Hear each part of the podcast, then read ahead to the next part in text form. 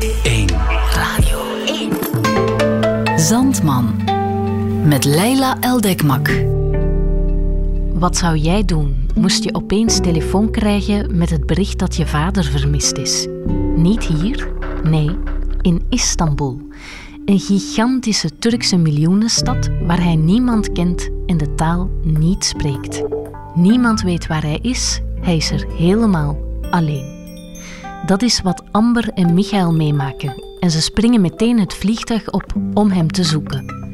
Dat is Naar Istanbul, een nieuwe documentaire van Amber Bloos, Michael Bloos en Wederik de Bakker. Hierin volgen we de zoektocht van een zoon en dochter naar hun psychotische vader door de nauwe straten van de eeuwenoude stad.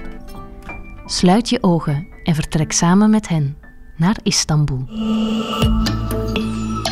Zandman.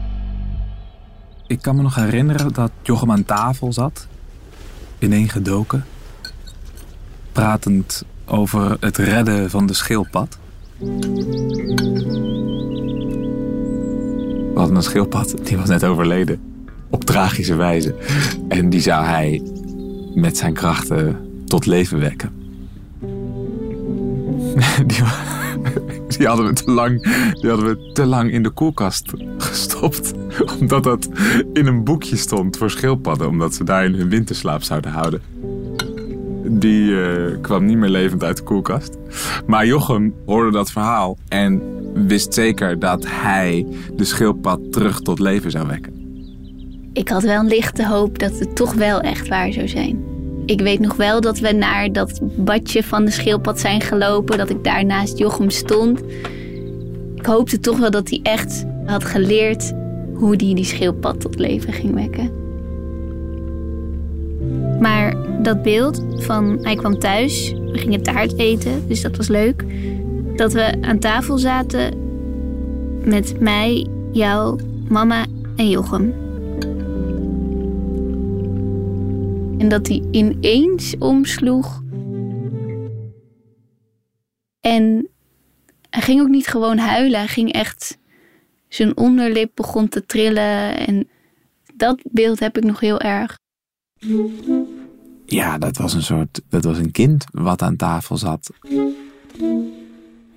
En wat echt verzorgd moest worden door de mensen om hem heen.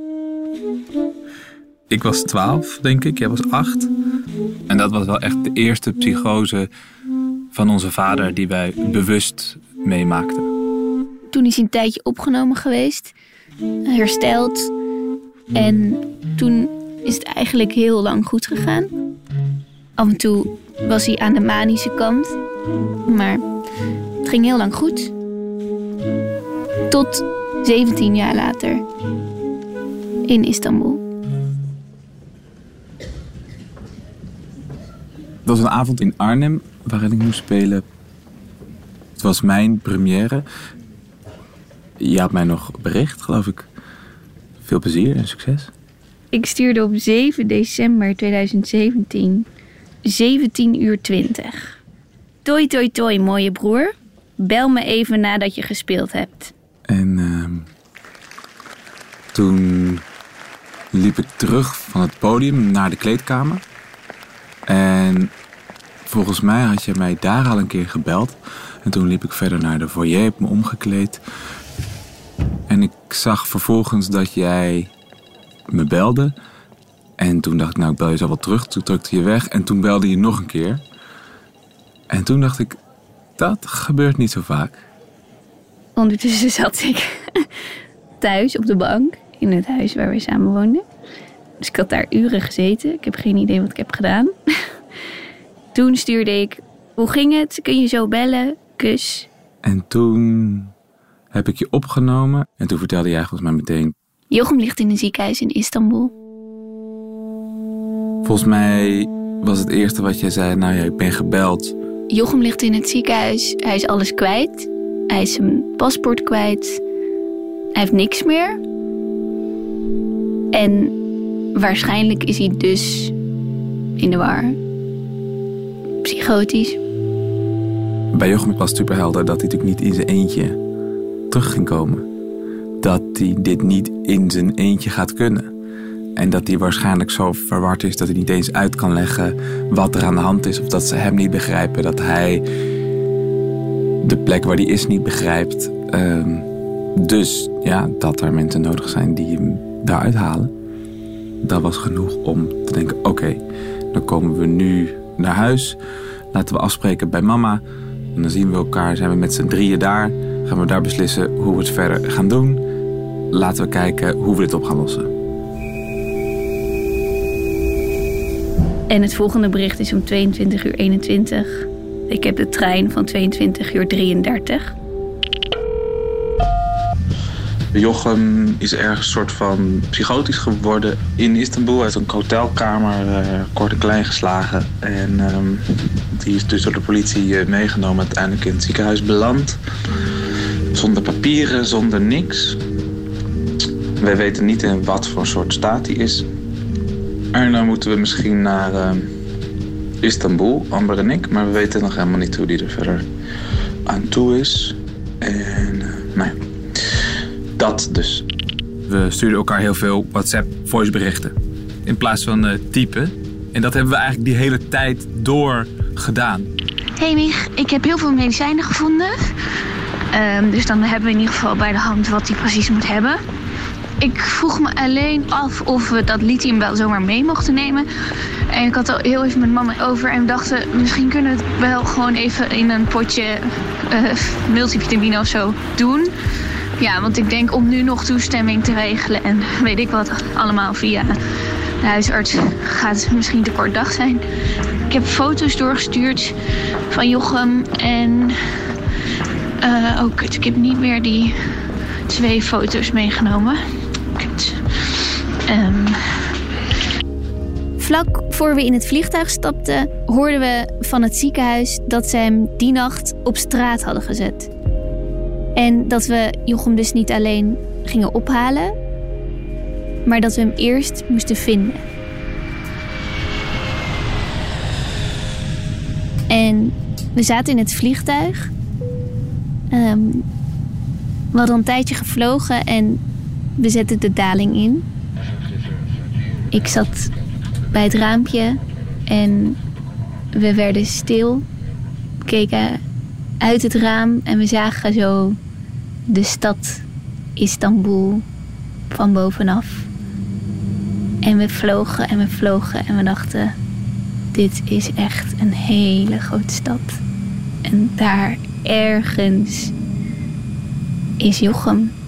Een soort stipje.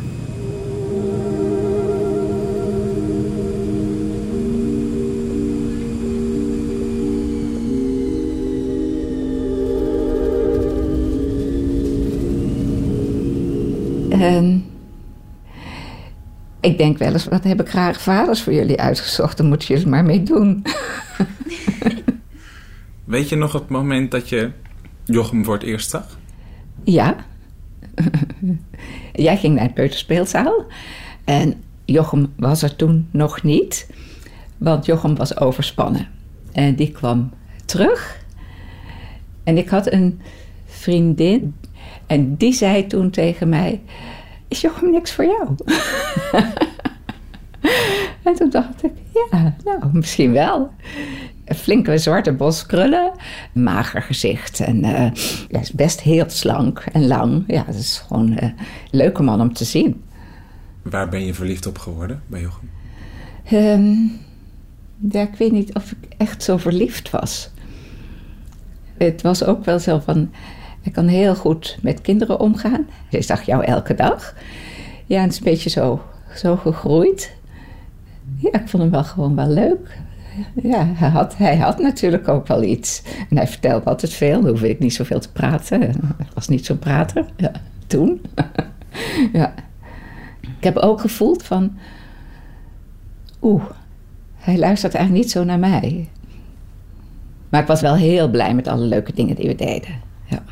Lekker door de kamer dansen hier. En uh, ik verzon altijd dingen. Ja, dat was allemaal heel leuk. Het fietsen, uh, naar galeries gaan, naar musea. Uh, ik nam wel ook heel veel initiatief hoor. Om, vooral om dingen samen te doen. Want Jochem deed het liefst allemaal alleen.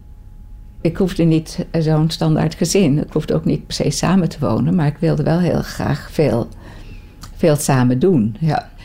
Ik had zo gemist dat je als ouders samen, voor, met, uh, samen naar een kindje kan kijken en er samen van kan genieten. En dat te delen met iemand. Ik had daar zo'n behoefte aan. Ja.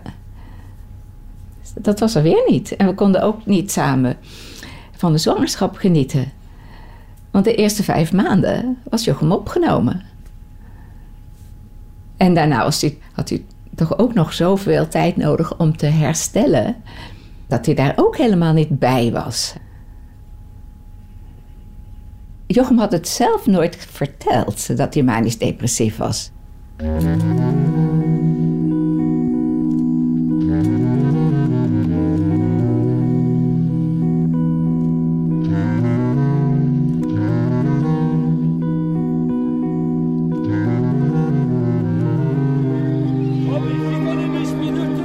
We kwamen aan op vrijdagavond.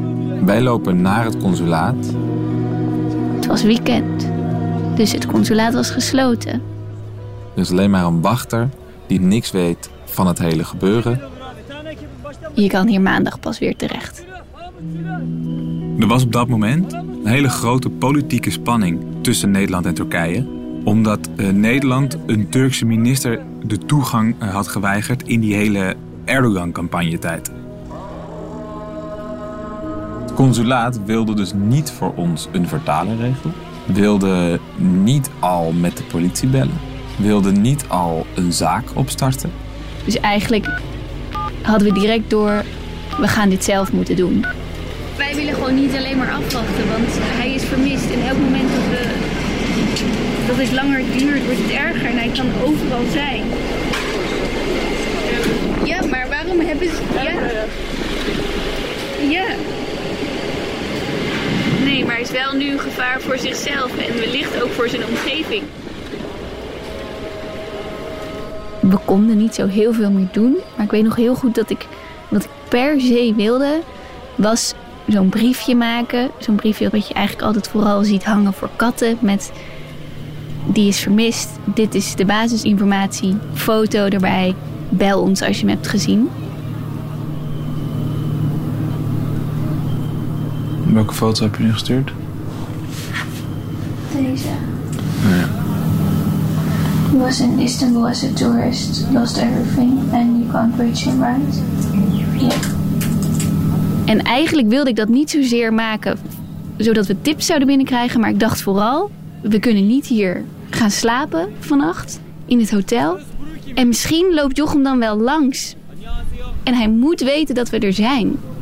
Maar moeten we iets zeggen van dat hij psychotisch is? Ja, dat hij in de war is. Maar hoe zeg je dat? Want we hebben nu alleen gezegd, uh, he's con- very confused. Ja, toch iets als. ehm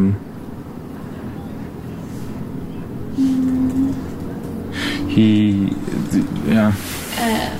Je zou hem rustig moeten benaderen, maar het, het- er komt maar zoveel info en ook, je wil ook niet Ja, dat het mensen afschrikt. Die zijn, dat zijn wel... Dat zijn goede foto's, dat is je ook lief. recente foto's. Ja. En dan kijkt hij ook lief, ook dat je denkt, oh ja, Ja. dat is wel benaderbaar.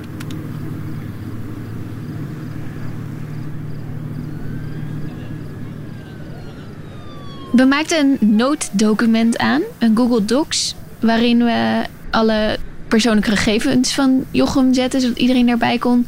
Maar waarin we vooral ook probeerden een reconstructie te maken van zijn reis. Elke keer dat we nieuwe informatie vonden, zetten we dat daarin. Waar heeft hij geslapen? Waar is hij geweest? Wie is hij tegengekomen? En zo groeide er een tijdlijn. Update zaterdag 9 december. Jochem heeft schade aangebracht aan het hotel. De hoteleigenaar brengt hem naar consulaat. Hij ziet er niet goed uit. Halverwege het gesprek is Jochem weggelopen. We hebben gebeld met de wijkpolitie en zijn naar een dicht consulaat geweest. Nog geen spoor van Jochem, maar er zijn steeds meer mensen op zoek. Hey lieve mama, fijn dat jij ons kan horen. Morgen. Helaas is hij er nog niet, maar Ehm, het wordt wel steeds eh, breder verspreid onder een breder netwerk in Istanbul. Eh, als het goed is, is alle politie op de hoogte. En die hebben ook foto's gekregen van um, alle consulaten. Ehm, en we zijn nu bezig met Twitter. Twitter. Want dat is heel groot in Istanbul, in Turkije. Dus dan bereik je heel veel gewone mensen. Dus dit is denk ik even de update. je kan ook in het bestandje zien welke details we nog, waar we achter zijn gekomen. Als ik heel eerlijk ben, is het langzaamaan wordt het steeds uh, hopelozer. Er wordt allerlei verschillende soorten informatie gedeeld en komt ook steeds meer naar buiten. Uh, maar eigenlijk heeft gewoon niemand hem gezien nadat hij uit het ziekenhuis is ontslagen. Het ziekenhuis zegt dat ze het consulaat hebben gebeld. Dat er toen niemand iets wilde doen. Het consulaat zegt dat er niemand gebeld heeft. Uh, dan zegt ze bij het ene politiebureau dat het andere politiebureau heeft. En bij het andere politiebureau zegt dat het ene politiebureau hem heeft opgepakt. Maar en uit als we hier komen weten ze uiteindelijk helemaal niks. En bij ons loopt het ook een beetje, begint het een beetje over te lopen in ons eigen hoofd. Um, ik dacht even, dit is wat we nu uh, hebben. Ik moet op de een of andere manier denken aan die... Als je de aflevering geluisterd van uh, de laatste man met de microfoon. Nee. Dat is, oh. Nou, mag ik je, mag ik je spoilen? spoilen? Het gaat over katten. En er is dus een man die is al heel lang echt intense zoekacties aan het doen naar zijn kat. En dan gaat hij om vier uur opstaan. En dan gaat hij door de buurt lopen. En dan gaat hij zo die naam roepen van die kat. En uh, hoe heet die? Chris vraagt hem, wil je één keer dat voor mij opnemen? Dat je dan zo loopt. En hij doet dat dus echt heel fijn, hè? En hij roept en, nou neem dat één keer op. En hij neemt dat één keer op. En hij vindt hem. Niet. Ja. Dus dit is dan nu het moment dat we nu Jochem zien. Ja, dat opnemen.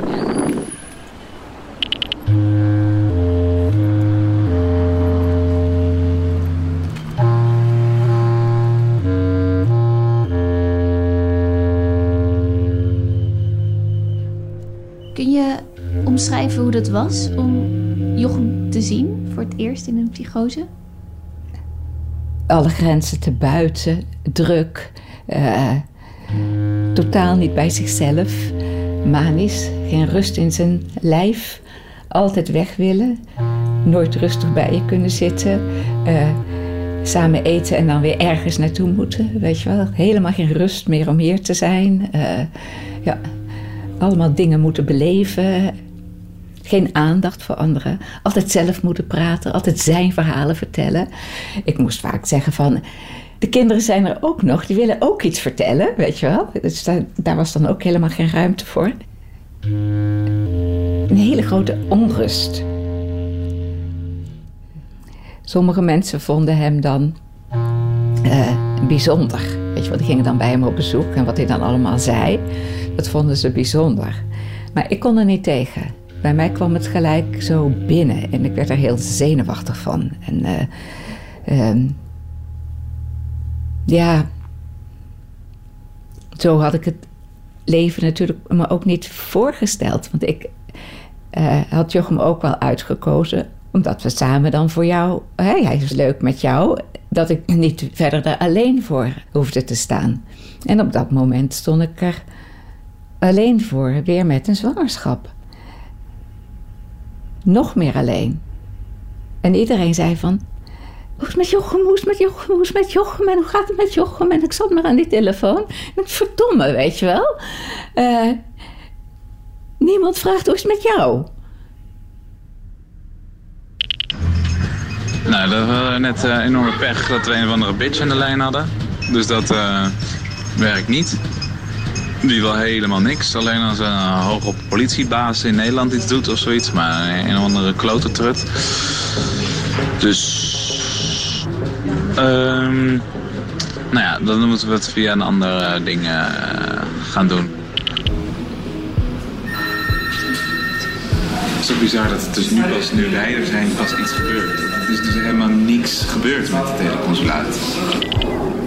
What do you think? We can also we can we can split up, and then if somebody has a clue, we come to to that point and go somewhere. That was one of my first ideas, but I think we should go to Taksim first. okay. All together. Yes. Zullen we beginnen? What, what think about was I hope that we can like find one clue. So one person is saying, you know, I've seen him, and then from there, I don't know. Het is een beetje stom dat het allemaal een beetje opraakt. Wat we hier nog kunnen. En dat we ook een beetje denken, ja, als hij zich nu niet meldt, waarom zou hij zich over twee dagen dan wel melden? En waar moet hij zich melden? En hij is bang voor van alles en nog wat. Dus. Nou ja, We hadden Twitter- en Facebook-campagnes opgezet. We hadden posters geplakt. We waren langs ziekenhuizen geweest, langs politiebureaus, hotels, langs het consulaat. Het was officieel een vermissingszaak in Nederland en Turkije.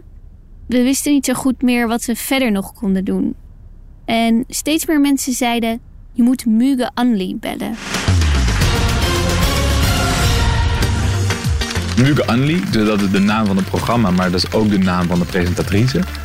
Dat is een, eh, een drie uur durende live show eh, op de Turkse nationale zender. Is elke dag op tv. Kijken drie tot vijf miljoen Turken naar. Enorm showy programma. Een beetje kruising tussen SBS 6, RTL Boulevard, Spoorloos en Opsporing Verzocht. En zij lost problemen op. Ze, ze doet opsporingen. Het is een staatsomroep. En nu konden zij eh, hulpeloze Nederlandse toeristen helpen om, eh, om hun vader terug te vinden. Peki efendim şimdi acil bir kaybımız var. Ee, Hollandalı e, Johan Betsma. Kızı ve oğlu aramızda Hollanda'dan geldiler. Şimdi 62 yaşında Johan Bey. Ülkesinde bir kreşte çalışıyormuş. Ee, kendisinde bipolar rahatsızlığı varmış. Bu yüzden ilaç tedavisi görüyor. He's probably in a psychosis right Büyük now. bir ihtimalle bir psikoz geçiriyor. Um, because he probably lost his Çünkü medicine. Voor mij was die uitzending. And Ik vond het now echt so- super so spannend. En ik condition where he trok het doesn't- echt heel slecht. Eh, we moesten daar nog heel lang wachten. En dan kregen we een zender opgeprikt. En zaten we onder in een soort van heel klein benauwd kleedkamertje. So they they discharged him from onu hastaneden maybe çıkarmışlar. because he got aggressive. Belki agresif davranmıştır, Maybe. olabilir. Jij trok echt helemaal bleek weg en kon niet meer normaal praten. Ik denk dat ze heel blij waren met me in het tv-programma wel. Da veya herhangi bir rahatsızlığı yoktu. Twee bange kinderen. He can be uh, talking to himself. Kendi kendine de uh, konuşabilir. Seeing other persons who are not Belki there. olmayan insanları karşısında görebilir. Stuff like that. Böyle şeyler. En op een gegeven moment, dat was waarschijnlijk al eerder, maar was er een tip. Ma Amber kalabilir burada. Bizim e, arkadaşımız da burada. Uh, probably they found him. Een zuster in het ziekenhuis had hem waarschijnlijk herkend, wist het niet zeker. En wij moesten dan mee een busje in, live. Amber, you stay here. Can you go together? Cameraman eh, in het busje. En wij dan door die straten jakkeren om te kijken hoe we hem dan zouden vinden. Dat was hun plan.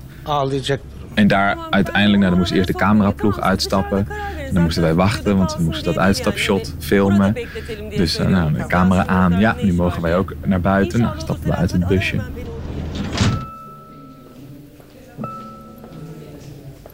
We kwamen de zaal binnen. Er waren verschillende bedjes en rechts in de hoek was er een bed met daar rond de gordijnen dicht.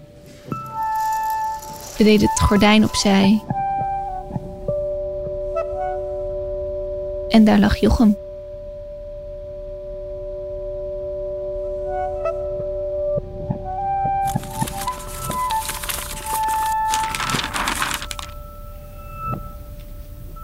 Toen Amber en Michael Jochem zagen, lag hij met zijn armen en benen vastgebonden aan het bed in een luier. Verder had hij een klein shirtje aan en de deken lag van hem af. Hij lag in een verkrampte houding, ontzettend vermagerd, met schaafwonden en blauwe plekken. Hij had overal kleine verbandjes met bloed. Zijn teen zit in het verband, zijn nagel is eraf. Jochem zegt zelf dat hij gekneusde rif beleeft, maar Michael en Amber denken dat het meevalt. Dit lezen, weet je, waar je dan, jullie dan in zitten om mij te vinden, dat is gewoon, poeh, dat is... En dan de weg die jullie hebben gekozen, die uh, of op jullie pad is gekomen. Nou, die heeft ook gewerkt, maar dat is ook lijkt me van juist ik, die zo eigenlijk niks van televisie moet hebben, door de televisie gered wordt. Ja. Maar dat, maar ja, dat is wel deze wereld waar ik toch onderdeel van ben. Soms is hij heel helder en dan weer niet. Hij heeft dat soms zelf ook door. Zegt dan ook zelf dat werkelijkheid en droom door elkaar lopen. Jochem wist niet dat hij in Istanbul was. Hij dacht dat hij alweer terug was. Een van zijn walen. Hij was op en neer geweest voor een trouwfeest naar Sneek van Jelmer. Dit schetst een beetje zijn mentale situatie. Maar die, zie, dit zit in de hallucinatie. Maar die is heel duidelijk. Die is heel groot ook. Dat ik daar in Sneek ben. En dat er uh, wedstrijden zijn. Maar ook dat ik de familie ga opzoeken en in het terrein ben. En door dingen heen moet. En dan die familie niet kan bereiken. En als ik ze dan wel bereik, dan is het heel gezellig. En dan moet ik weer weg. Maar dat is meer al uitbreiding van die waan.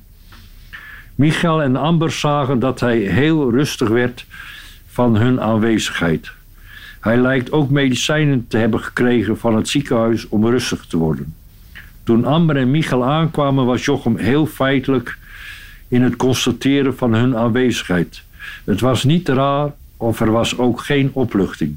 Deels lijkt hij dus helemaal in de werkelijkheid te staan. Maar hij zegt zelf ook dat hij het echt allemaal niet meer wist.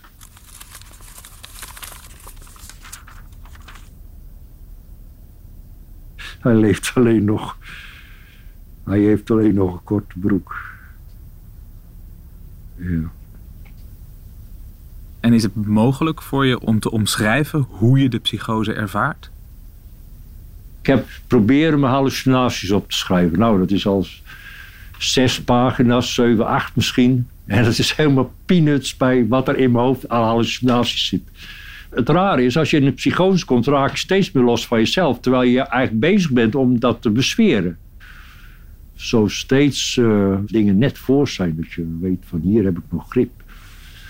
En als ik terug moet gaan waar de psychose begint, dat is niet te doen. Waar is het moment dat het fout gaat of fout, dat je in de, in de psychose niet terug kunt? Daar is een moment dat je niet terug kunt en dat je je terug moet halen. En dat is, dat is uh, toch wel vrij akelig als je opgenomen moet worden. Omdat je psychose niet zo is dat je, dat je ja, als je niks doet, dan wordt het alleen maar erger. Je kunt ook niet zeggen waar gaat de psychose stoppen op het moment dat je niks gaat doen. Dat is ook heel ingewikkeld. Net als het begin is het eind en dan word je gestopt of medicijnen of isoleren. Of... Psychose is niet alleen onprettig. Want dan heb je controle, dan is er geen angst, dan besfeer je je angst. En dan ontnemen ze je je psychose. Dat is bijna niet uit te leggen. Ik, eigenlijk op het moment dat je teruggehaald bent, weet je wel weer. En dan vaak heb je last van een soort depressie, want je moet weer alles opbouwen. Je gaat verlangen naar de psychose. Zeker het begin van psychose is prettig. Dan bruist het, dan zie je verbanden, dan eh, maak je contacten, je wordt verliefd. Maar dan op een gegeven moment wil je dat ook vasthouden. En dan, door het vast te willen houden, wordt het alleen maar erger. Er zit heel veel visualiteit in. Weet je wel. Want je hebt op een gegeven moment heus door van, nou, moet goed slapen, goed eten, niet te veel geld uitgeven. Je doet het toch. Want het is ook prettig veel geld uitgeven, mooie dingen kopen. Niet veel slapen, dat wil toch iedereen. Lekker uitgaan. Eten is ook alleen maar gedoe. Veel drinken. Weet je wel, zo. Maar zelfs dan weet je niet precies of het wel op tijd stopt.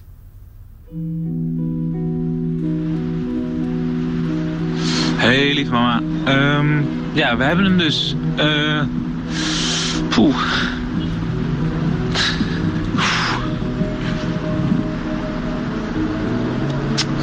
Ja, oké. Ik kan nog niet zo goed huilen, want ik moet nog even heel veel dingen regelen. En eh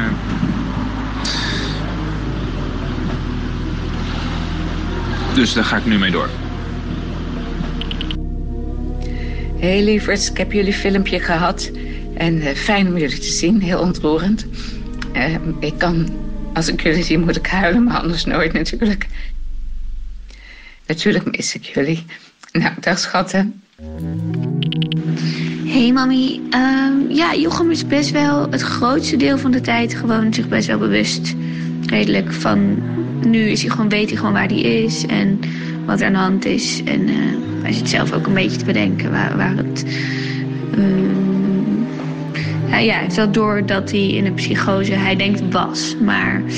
ehm, en hij is ook gewoon heel ehm, rustig. Hij weet dat hij hier in goede handen is, dus hij laat ook alles wel over zich heen komen. Hij zegt, hij doet alles wat wij zeggen, neemt hij aan. Dus ehm, dat is wel positief.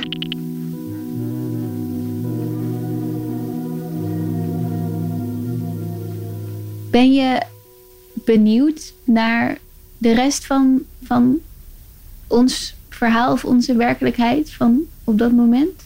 Ieder die daar iets over wil zeggen, ben ik blij mee. Want dat vult in.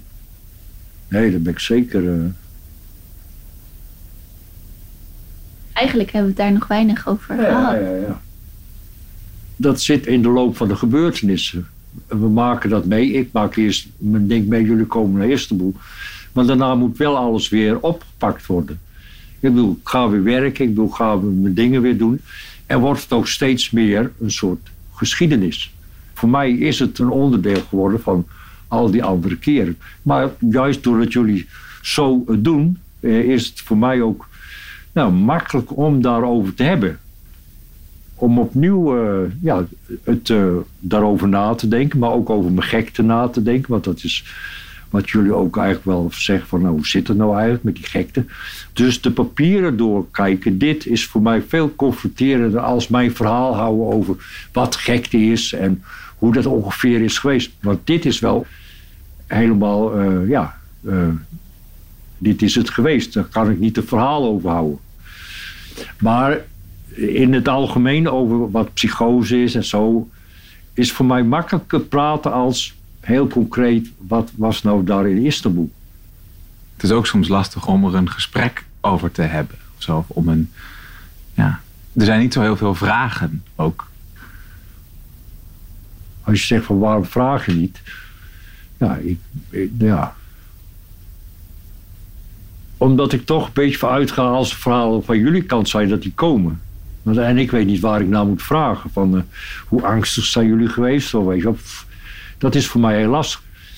Daarin ben ik meestal meer met mijn eigen verhaal bezig dan met dat van een ander. En hoop ik door hoe ik mijn verhaal vertel, dat de ander ook met zijn verhaal komt. Maar vragen is eh, voor mij wel vrij lastig. Maar om gewoon alleen maar te vragen van en, wat eh, hoe was het dan eh, in het vliegtuig er naartoe? Of eh, weet je wel. eh. Het is niet dat ik niet geïnteresseerd ben, maar ik wil die ruimte geven. Maar ja, dan denk ik van neem die ruimte en vertel. Is het misschien ook moeilijker of ook met dat nooddocument en omdat het het gaat ook dan niet alleen over ons verhaal, maar ook in dit geval natuurlijk heel erg ons verhaal op zoek naar jou of in relatie met jou. Dus dan gaat het eigenlijk ook over een stuk jouw invloed op de omgeving. Mijn verhaal is hierin is weg. Dat is het confronterende om te lezen wat jullie allemaal hebben gedaan. Niet dat ik echt dichtsla, maar eh, weet je wel, ik lees het en dan denk ik van, wat moet ik daarin vragen? Want eh, ik ben echt soort loser, weet je wel. Ik, vind, wil niet dat ik heel erg mezelf een loser vind, maar de situatie waarin ik terecht ben gekomen is toch wel, nou, de, ja, daar kun je beter niet trots op zijn. Of hoe moet ik het zeggen? Maar ik, ik, alles mislukt, weet je wel, alles mislukt. Ja, dit is wel vier dagen helemaal mislukt. Maar tegelijkertijd, door hoe jullie daarmee om zijn gegaan, krijgt het een vorm waardoor het eruit getild wordt. En dat is eigenlijk bij mij, al mijn opnames heeft dat. Weet je wel, ik word eruit getild. Ik vind altijd weer, ook in de opnames, momenten om er weer uit te stappen en opnieuw te beginnen. Ik heb geluk. Dat ik uh, mijn dingen doe en daarin gesteund ben. Al doe ik een keus die uh, nou ja, een beetje ernaast is. Maar toch. Als jullie dit niet deden, zou er weer eens bij een gelegenheid komt het weer, oh Istanbul. Het zit weer zo in mijn gewone leven. En Istanbul is heus belangrijk, maar alles gaat gewoon door. Ik blijf nieuwsgierig. Ja, soms is het pijnlijk dat je onder ogen moet zien wat je hebt gedaan. Maar ik ben wel in het hele Istanbul-verhaal toch, ja, daar moet ik dus wat op letten. Dat ik ook, zeker naar jullie toe, weet je wel, hoe jullie dat hebben in zijn gestapt en hebben gedaan. Want ik ben, het gaat om, over mij lijkt het, maar het, gaat ook over jullie. En dan is deze vorm maakt makkelijker.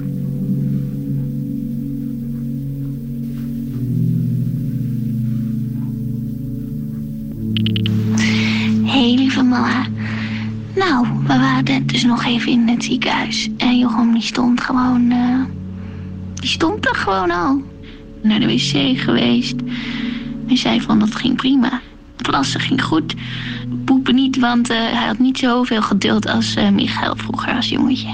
Zoiets zei hij. Um, maar goed, hij was er wel mee eens dat hij gewoon lekker in een rolstoel gaat morgen dat hele vliegveld over.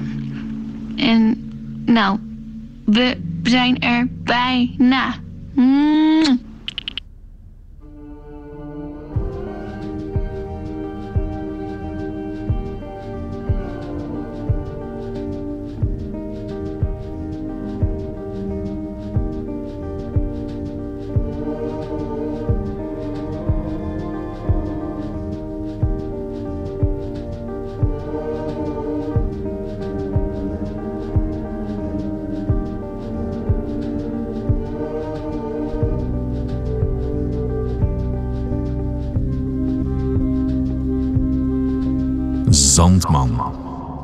Dit was Naar Istanbul, een documentaire van acteur Michael Bloos, cultuursocioloog Amber Bloos en Wederik de Bakker.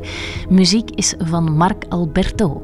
Wederik de Bakker is ook de man achter andere prachtige werken zoals Moeders ten Laste en de S53.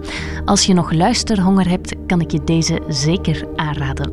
En dan daarna gewoon lekker terugkeren naar hier. Ik zie je graag verschijnen bij Nieuwe Zandman. Tot dan!